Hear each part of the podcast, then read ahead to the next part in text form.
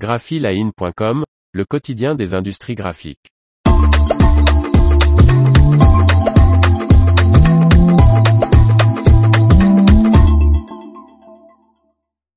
1,5 million d'euros d'investissement à l'imprimerie graphique sud.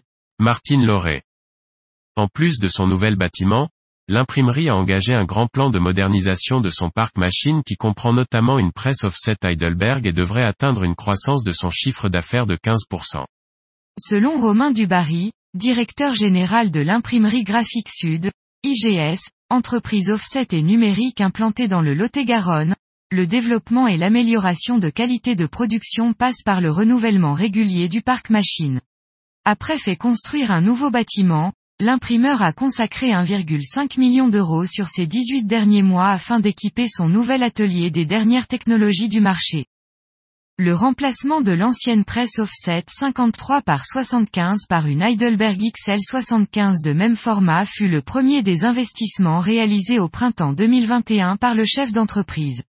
Cette machine parfaitement adaptée aux besoins d'IGS tournée vers les petits tirages, intègre la fonction push to stop qui permet un calage machine automatique beaucoup plus rapide, et par conséquent une gâche papier moindre.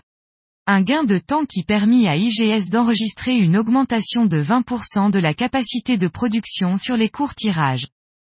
En avril 2022, une plieuse horizon et une raineuse plieuse viennent dynamiser l'atelier façonnage, également équipé d'une encarteuse piqueuse horizon.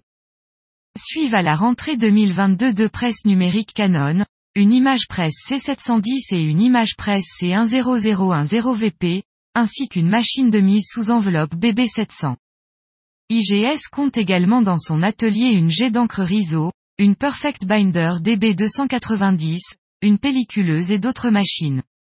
Un parc machine remis à neuf, une prestation allant de la PAO au routage permet à IGS de proposer une offre complète à sa clientèle régionale et en web to print.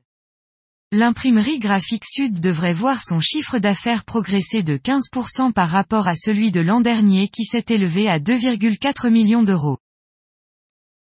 L'information vous a plu, n'oubliez pas de laisser 5 étoiles sur votre logiciel de podcast.